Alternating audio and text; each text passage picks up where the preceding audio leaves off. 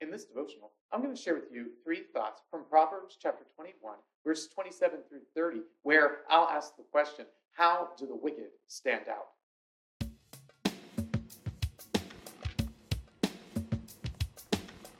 Proverbs 21, 27 through 30 says, The sacrifice of the wicked is an abomination. How much more when he brings it with evil intent? A false witness will perish, but the word of a man will endure. A wicked man puts on a bold face, but the upright gives thought to his ways. No wisdom, no understanding, no counsel can avail against the Lord. Solomon gives us a little bit of an indication of what we should look out for if we want to identify those who are wicked. And he does so right here, sharing these couple of proverbs. And I'll add the one at the end, verse 30, because I really like it. Nothing can overcome the power of the Lord. That's important for us to know when we're considering the wicked, because so often in this life, what do we see? We see the wicked prosper, we see the good, the righteous suffer. But we need to know that ultimately the Lord brings about justice in the world, and it will all be done according to his standard. But in the meantime, we need to be on the lookout for the wicked so that way we can minimize their impact on our lives. So here are three thoughts from Proverbs 21, verses 27 through 30, answering the question How do the wicked stand out? Thought number one false worship. The wicked stand out because their worship is false.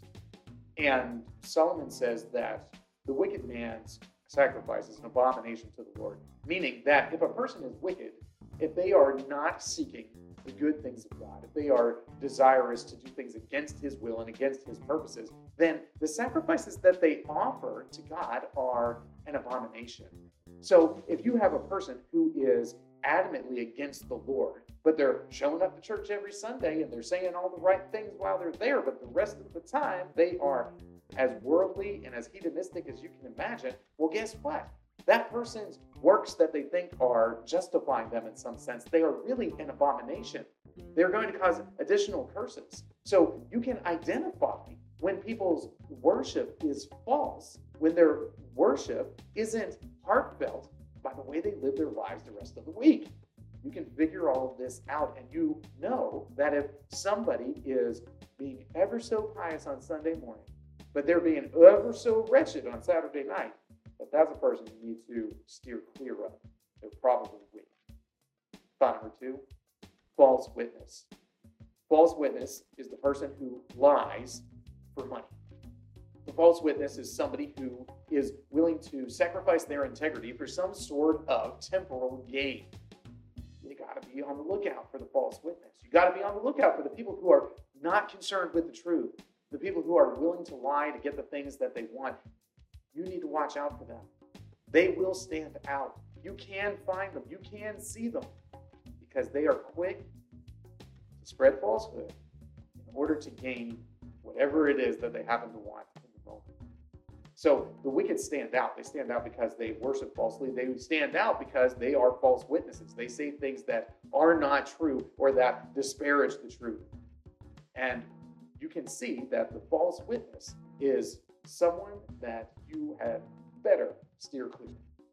Thought number three false confidence.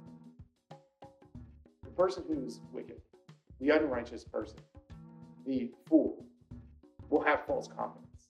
They'll have this belief that they're able to handle everything and they puff out their chest and they act really tough. They have this sort of braggadocious way of going about their lives. They have this false confidence, but the righteous man, what do they do? They carefully consider the things that they're saying and the things that they're doing. They're not displaying this false confidence that happens with the wicked person. The wicked person has such an inflated view of themselves that they can't ever admit that they've ever done anything wrong. They can't ever admit that they are at fault. They can't ever admit any of their failings. But the righteous person is able to admit, yeah, I didn't do that well. Yeah, I should have done that in a different manner. I need to be willing to admit when I fail. The wicked person, they have this false confidence. They have this manner of going about their lives that seems ever so confident. But in reality, it's just compensating for the things that they don't really know. If we would be righteous, we would be willing to be wrong, and we'd be willing to admit when we're. The folks who are unwilling to do that, those are folks that you need to look out for. Solomon sort of lets us know that there's all these different types of folks who are wicked, and their wicked behavior makes them stand out. You can see them, you can identify them, and then you can start to apply some of these other proverbs about avoiding the wicked man to your life. You can find out who is safe to allow it to influence you and who should be dismissed. And in doing so, you're able to control the amount of influence that these other people will have on you. These three thoughts come from the assigned reading of Proverbs chapters 20 and 21.